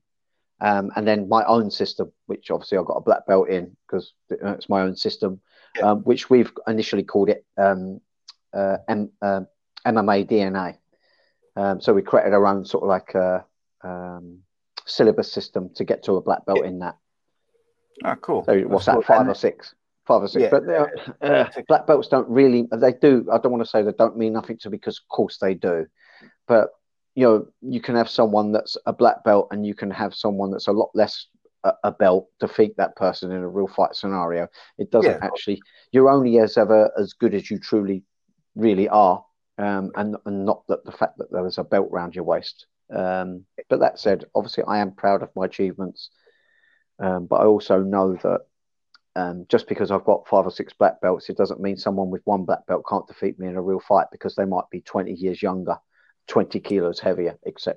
That has to be put into yeah there's too. so many um aspects to a fight isn't there and um Yeah, you know, and that's what makes MMA so special is that it's you and you see it. I think in many ways you see it more in these old tournaments where it's Mm. martial art versus martial art in many ways, more Yeah. so than you see perhaps in the the current stuff, which is it is still MMA, but it's an overall sport rather Yeah. than you know back then it was very much karate but- and they marketed it as such as well wasn't it? So Mm. like that fight we were just saying then it was karate versus karate and yeah, you know all these different uh, different aspects different Mm. horses for courses i guess. Um anyway we we we digress. We were i took us off on a tangent there as i often do often do. I take us all all over the place. Um so the final uh, royce gracie versus patrick smith uh Yeah. won via submission punches yes, uh, after winning in 17 yeah, wow punches from the gracie yeah, yeah. Punches, but not from the feet. Let's not um, get any delusions about what happened in the fight. You know, Gracie was still doing what Gracie should do. I think he was saving his fists for the final. I think that's why you didn't see him throw that many um, strikes to the head in the preliminary rounds. I think he was saving it all for the for the final. Um, he engaged very quickly with Patrick Smith, but you know when I was saying you know it, you can definitely see a bit of evolution there. Rather than get bowled down straight to his back, he's got some awareness of keeping his base and did Yeah. fight the takedown attempt. And you got to remember, Hoyce ain't no great wrestler, but he still will have lots of tricks to his game to to get it into his arena. Um, did eventually Right. get it down. Yeah, sorry. I was just going to say when um, when he f- very first took him down, uh, Yeah. straight away Patrick Smith uh, locked up Hoyce Gracie's leg with his legs, Yes, which I found guard, yeah. really really interesting. That he was he had that know how to do that straight away to try and reduce the you know the chances of he didn't want it, he didn't just give Yeah. Hoyce free reign of his body, whereas in UFC right. one, every time Hoyce Gracie went to the floor, he just basically Yeah. had a free free run at every he every did. fighter's yeah. body. Whereas Yeah, this time, um, it yeah, you know, it only took a minute, but he had to work for it a bit harder. Yeah, so you can tell There was there, there as was the- something in Patrick's game, wasn't there? You could tell there was something so- in his game previous, you know, six months before, but it was only six months of prep that he could put for the ground, course, and it ain't going to match no no black belt on the ground. Mm, Um, you know, Hoyce got what he wanted. He, he went from the half guard into the mount in quick succession. Um, landed a few punches, and and, and Patrick Smith wanted none of it. Um, I think he just knew, and you know, he was really respectful. He held um, Hoyce's arm aloft. Yep. Um, and, and like you say, you know, Patrick Smith went on and, and had quite a full career in, in MMA. And um, yeah, did. just sad to hear that he had died. I mean, that's, that's Mm. pretty sad. It is, yeah. Um, so, so next week we'll be moving on to UFC three. Uh, so Yeah. I've just pulled that up just to have a look, and uh, it's the first. I will spoil a little bit of it for people. It's the first one that Hoyce Gracie is not in the final, Yeah, yeah, which uh, and it's not because of uh, what you might think in yeah. terms of No, I remember this because this was the next video. I got out of that video shop once I Mhm. saw that, and I saw the UFC was three. I got yeah. I was like, hey, let's get this one out. So, uh, as is tradition from last week, I'm going to tell tell us who's in it, tell us uh, their uh, martial art, and you can tell us a bit about what the martial art is. Uh, so we've got Keith Hackney, who Mhm. is American Kenpo. Yeah, American Kenpo. So that's a little bit like um, a mix of both um, kung fu style with your arms, if you will, and um, karate with the kicks. So it's it's kind of a, a mixed blend. Okay. Um, and then he faces off against Emmanuel Yarbrough, who's a sumo wrestler, which is obviously we know that. Yeah, self-explanatory. Ken Shamrock is a shoot fighter. We we're familiar with Ken. Uh, Yep. Christopher Leininger is a judo judoka. Yeah. Uh, Harold Howard, uh, who is a something which I cannot pronounce. Some type, some some style of karate. Uh, so when I look at that, it says hard soft style. Um, I Yeah. can't pronounce it though. It's Go Goju Goju Ryu, maybe. I don't know. yeah, probably maybe Goju wrong. karate. Yeah, that's the it's Goju basically- yeah. yeah, it's like a you know a, a full contact karate style, almost like a full contact kickboxing style with, with that tr- a traditional element to it. Okay. Uh, yeah, so not like a, a not not not a kickboxer in, in in the complete sense like this. Um, Yeah. but they would throw punching kicks. So They would just have a different stance. Okay. Um, and then you have uh, Roland Payne. He's a Muay Thai fighter. Um, Yeah. Obviously, Muay Thai we were familiar with. Uh, Royce. very appro- appropriate name as well, Roland Payne. Yeah, Nice, nice fight Uh, name. it is a good one, that isn't it? Uh, Hoyce Gracie and Kimo Leopold, uh, Leopoldo. I apologize. Uh, who's Taekwondo. Um, so nothing. Oh, uh, I don't know where I missed that one. Felix Mitchell seems to have appeared from nowhere. He must be a substitute. Uh, Yeah, was he? who is uh. Shao Shao Shaolin Quan. Okay. I might not be pronouncing that right, but Right. it appears to be Shaolin Kung Fu. Oh, okay. Um, Mm. but uh, the word that they've used for it, I can't pronounce. Shaolin Quan. right. Um, but Mm. it's some some sort of some form of of kung fu. Um, and we also have uh, a sub uh, Steve Jennum, who is an in ninjutsu. That's right. Yeah, yeah, yeah. I remember him, Steve Jennum. Uh, but I'm not gonna not gonna go Yeah. into any other detail and spoil the No, uh, save fight. that. People Yeah. go watch UFC three this week. And um, what did we do for time? So we did one and a half hours. Um, okay, so so next week, uh, myself and Danny were planning on watching the Royce Gracie versus uh, Sakuraba fight from Pride 2000 as a follow up to the uh, Royler Gracie, Royler Gracie Phil, uh, fight, which we watch, obviously watched this week. Um, but someone also sent in a suggestion that we do. Uh, I forgot what it was. Um, Joe Calzaghe versus Roy Jones Jr. Uh, so we don't. I don't like the shows to go over sort of one hour, one hour forty five to two hours. I, I prefer them to sort of stay under that. Um, but we've done this in an hour and a half, and we you know we could have done it in maybe ten minutes shorter if we need to do as well. So I think we'll do both fights. We'll see how it goes. If it goes too long, then we'll in future we'll keep it to the the UFC event plus one fight. Um, just checking if the full fight is available on YouTube. If it's not, then we'll have to use the kind of the write ups and the full highlights, um, my friend. But Yeah, so they will be the fight get that 'em. people. Yeah, you can be able to find them somewhere. Um, Yeah. So for people who are looking, uh, this on YouTube, yeah, full fight. Yeah. Um, so yes, so people who are going to watch, you know, watch the events and then watch the podcast or listen to the podcast. Um, it's Joe Calzaghe Jr. from 2000. Uh, Joe, Joe Calzaghe versus Roy Jones Jr.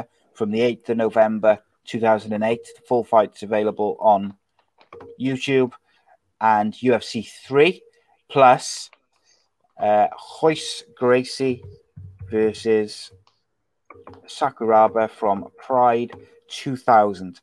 Uh, and just make sure you watch the Royce Gracie, not the Yeah. Royler Gracie fight. And uh, we will break them all down next week. Um, just to finish off, Danny, we had one question sent in from someone today. Uh, they said, with Jack Shaw and Nathaniel Wood going back and forth on Twitter, do you think that we'll see this fight in the UFC? Should the UFC make the fight? And if they do, who would win and why? Um, yeah, I do think the fight should go ahead. I think that would be a really good one. Um, I, I would like to see that. Um, and um, I already know which direction you're going because we discussed this off air Yes. before. So um, I, I would say I'm gonna, and I love both fighters, and, and it really is hard to say who would win. In in all honesty, um, but um, I, I would go Nathaniel Wood quite simply because I think he is gonna have a little bit more experience now after having the defeat that he had as well. Um, I, I think he's an intelligent, adaptive fighter, and I think it will just make him a little bit more um, seasoned than Jack Shaw, a little bit more experience.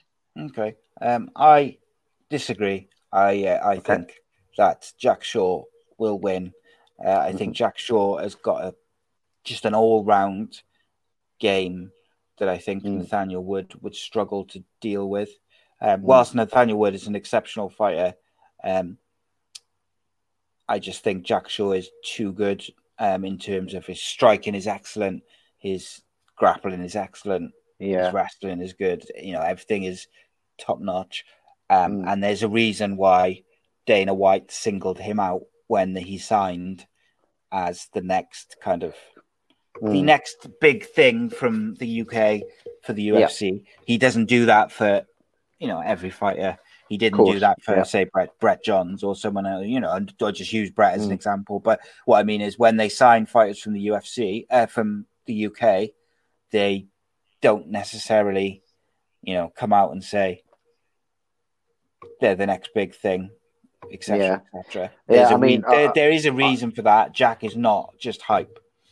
Yeah, no, um, they're both absolutely capable of uh, beating each other. Um, they've just got to get their game going the right direction um, uh, uh, to win it, and that's going to be the battle, right? Um, Yeah, I, I hope that fight happens. I think that'd be great. I think Yeah, that'll create a lot a of uh, interest, fight. especially with what, what's been happening with a little bit of talking going on. It gives you a little bit of backstory to it. So there's always a, a nice little, not a nice little twist to add into a fight. Oh yes, uh, and that's what you want is a ni- nice bit of edge. And I don't mean that you know in any way disrespectful to Nathaniel. Um, Nathaniel Wood's an excellent fighter. Um, Yeah. You know, obviously I know Jack, um, which doesn't play into my decision whatsoever. But um, Yeah, I mean they're, they're know, both yeah, great there's, fighters. there's there's a reason why both fighters are so highly rated. Mm. I think if they do, you know, I, for, the- for everything I've heard from people who I know and everything I've read, they want to put the UFC uh, London card back on the Right. second they, they, you know, the, as soon as they are able to put it on, they Right. want to put it back on, which this would be an exceptional. You know, even if you didn't want to put it as like a, a co-main event or something like that, Mm. just a, a middle of the card, absolute banger. Um, I think this would be, you know, superb. Absolutely. And I think about- UFC London would be the perfect place. And, and we need something exciting in the pipeline because the Khabib fight is off, isn't it? Yeah, it was always going to happen. I mean, Khabib what and Ferguson, it's never going to happen, mate. Never, never going to happen. I mean, is that the fifth time or something, isn't it? Is it Yeah, fifth? fifth or I mean, wow, this is ridiculous. I mean, how can Global always virus get in the way? Yeah, Um, look, I got to say, um, I thought I I had already in my head. I was it was already off to me because as soon as they started saying about moving it to different countries and all this sort of stuff. Number yeah, one, grabbing at straws. well, number Mm. one is Khabib has proven over the years that he's not necessarily the easiest to deal with in terms of Mm. moving fights, organizing Yeah. fights, and you're telling me that you've got to try and rearrange this fight to a different country, but you don't know which Mm. country yet, and and then when you factor in the travel bans and all this sort of thing, uh, it's never going to happen. Mm. Um, I personally don't not entirely convinced that Khabib will ever fight again. I think he's got Yeah. one eye on retirement, and I think that's a dangerous game. Uh, if you've got Yeah. fighters, I think Daniel Cormier suffered with that a little bit in the John Jones, the Mm. second fight. He had in his Mm. head, he had, and he had said publicly, "I want to fight um, Stipe. I want to fight Jones. I want to fight one more, and then I want to retire." And I kind of just in my to me, and you know, I'm not a fighter. I think that's a dangerous game, and I Mm. think Khabib is the same. He's sort of got one eye on retirement, and I, don't I think so too. I don't think he's got a massive. I don't think he's desperate to fight Tony Ferguson Mm. in any way. No, I, I kind of get the feeling too. We could be completely wrong, but um, yeah, Yeah, I, I sometimes wonder whether we'll ever see him fight again. Um, I also think that Tony Ferguson will beat him. Um, I also Mm. think that the one fight we might see is Conor McGregor rematch, just because Yeah. he does not like Conor McGregor, and I Yeah. think that motivation might be the difference between retiring and right one more. Yeah. And it's also, you know, it's going to be the biggest selling fight in history. Mm. That helps. Yeah, yeah, yeah. And I do think we'd see a better, um, better Conor prepared McGregor. Conor McGregor as well, Oh yeah, because he had had a long time out from the MMA training. Yes. Um, I, he's obviously um, been training boxing, and it had been a long time for him out the cage. I watched the Cerrone fight again the other day, and um, I know it was Right. only like a minute, a minute long or something, Mm. but he looked like Conor McGregor from years ago, who fought Yeah. Al- Aldo and Alvarez and and uh, you know all the Chad Mendes and all these guys who he like systematically took apart, whether yeah, on the microphone before the fight and then in the Yeah. octagon, just yeah. He his, seems his he's got angles that- and his striking. he's, he seems to have the death touch. That's the only way I can describe it. He just seems to seems to always find people's off switch. Yeah, he's got And, he's, um, it's the angles he creates. I think is um, Yeah, one of the one of the strongest parts of his game. He creates weird angles to everyone else. Yeah. Um, and he just he, he it's like he's got lead in his gloves and his feet. He just when he yeah, yeah, when he touches people with that left hand, it does damage, if not finishes yeah, them. yeah, yeah. I think it's very, very precise. Shoulder as well uh, now as well. Yeah, yeah, yeah, yeah. Yeah, he's, Yeah. he's getting more and more creative. He's adding more tools to his game, more weapons. I I just want to see, even if Khabib beats him again, I want to see that Conor McGregor versus Yeah. Khabib because I want to Yeah. know. Because I said straight after the Khabib fight, I said that Conor was so worried about, or in his head, or and even John Kavanagh has said since, like they were so worried, they were so focused on Khabib and Mm. what he could do that they didn't do the normal things that they would do, Right. like Conor McGregor's Yeah. done all his career, Yeah, creating those angles and counter shots, and he never got going. So I'd Yeah. love to see it. Love to see it. Whether me we will, too. is another thing. I'd also like to see Khabib, uh, Ferguson versus McGregor. I'd also Yeah. like to see Gaethje versus McGregor. I think it could be an absolute. yeah, all of them exciting matchups. Yeah. Gaethje versus Ferguson. Oof. Oh, I mean that that's like a dream. That's like a dream as well. Yeah, I had a dream the other night that um, Tony Ferguson fought Max Holloway. okay.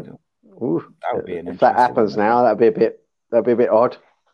Yeah, I just think it was weird. I just a random dream, but like, I think that could be you know an absolute banger. Um, I really wish uh, Holloway hadn't gone up a weight because he lost, didn't he, when he went up a He weight? did, yeah. Who, who did he fight? Um, Was it Poirier? mine, mine's gone blank. Yeah, I think It's so. Poirier, wasn't it? Yeah. I think so. Yeah. Um, I wish he hadn't gone up a weight to try and. Um, I think did he go I think he was to try fe- and uh, yeah, I think he was- thing? Yeah, I just think he was feeling uh, unstoppable. He was un- looking so convincing all the time as a featherweight, and I think he just felt so confident to go up a weight. And, No, he lost. um, uh, so he lost to yeah Dustin Poirier, I think. yeah, No, he lost his belt to Volkanovski.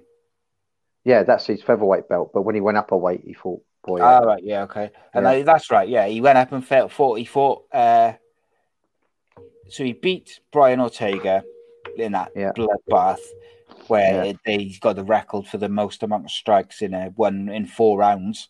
Um, Yeah. The next fight down of all time is like f- more than forty strikes, and that was Right. over five rounds, and that was him as well. Um, Yeah, so just from the output. Then he lost. He went up a weight and fought Poirier, lost. Um, and I think that's the one that kind of because before that, he looked, yeah, he looked unbeatable before that. Um, Yeah. Then he beat Frankie Edgar, which you know, I don't. he's on his way out a little bit. don't want to be disrespectful to Frankie, but he's not Mm. what he was. Um, No. And then he lost going up uh, his featherweight belt to Volkanovski. Whereas I feel like if you take that Poirier fight out of there, is that what caused him to maybe lose a bit of that? Yeah, could have been. Invincibility. It's hard to really know. I mean, Well, Holloway's if- still real young, so Yeah, before that though, he was looking. They would look like they were starting to set up the Conor McGregor rematch because he looked yeah, you know, Holloway had looked so invincible and he'd beaten Yeah. Ortega. It was like, oh, I mean, here we go. I, it, it- I mean, what I would like to see because McGregor's sort of coming back and getting his groove. Um, seeing him fight Holloway would be really quite good. I mean, it'd have to be done at lightweight. I don't think Conor McGregor has Don't got it in him do to go featherweight feather. anymore. No, but that would certainly be a good fight. Um, it would really re-establish Holloway at that weight again. oh, um, only and 28. Yeah, yeah, and um, but if Conor McGregor beats Holloway for the second time at another weight, um, could do it just consolidates. yeah, consolidates uh, McGregor even more so. But the, if McGregor was to beat, say McGregor beat Holloway, you know, a lightweight or whatever, and he beat him convincingly in like Mm. a first first round victory, does that do more damage to Holloway than a victory over McGregor would do him good? Do you see what I mean? Yeah, and I think it. I, I think it really. It, it'll put put out the spark that's barely come aflame for McGregor to then lose again. I think it would be devastating for Conor McGregor's return. Yeah, because he Um, beat McWay. He beat Mc, uh, he beat Holloway, you know, years ago, wasn't it? It was Yeah, right at yeah. the start of his Well, he was, he was, yeah, he was taking Holloway down, and He- yeah, he totally he beat him on decision, didn't he, in 2013? Yeah. But I don't think he'd be able to, you know, I think he's still capable of beating Holloway, but not so convincingly as he did. Um, Yeah. But you know, can Holloway perform as good as we know it, that he can up at that weight? You know, it might be that that that lightweight division just ain't for him. So that you know, maybe it just won't suit him. Yeah, Um, it's difficult to say, isn't it? Without, yeah, but he didn't look. He didn't look what he had been when he went up to lightweight. but I don't think we can take anything away from Holloway or Volkanovski. Volkanovski absolutely nailed the strategy for someone with a short body composition like he did to to hit the legs um, in the flurries and, and kick at the legs and come out. Um, obviously, he's a really fit guy as well. Um, it was a, an excellent performance and an excellent fight as well. So yeah, I mean, there's just so many elite, amazing fighters. I don't. I think it'd be hard for them to guarantee to win time and time again. That's why kind of you got to take your hats off to Khabib, stand unbeaten amongst the pool of fighters that are in these weight divisions now. I mean, it's, Yes. it's an absolute pit of lions. Really is. Oh yeah, there's, there's like killers everywhere, and there? There's just Mm, mm, an exceptional talent.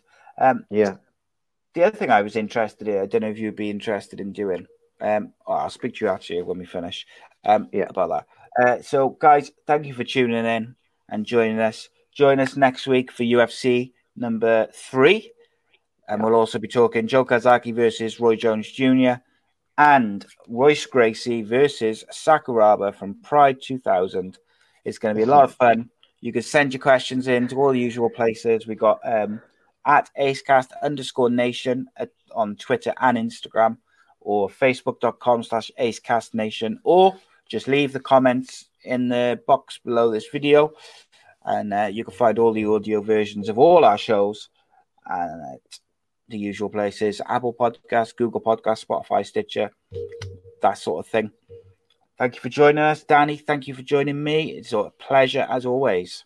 yeah. Thank you, Um, Simon. Thank you for listeners to to tap in and listen again. And uh, we'll see you next Wednesday for another show. Cheers, guys. Yeah. Defending champion, welcome, Danny Batten.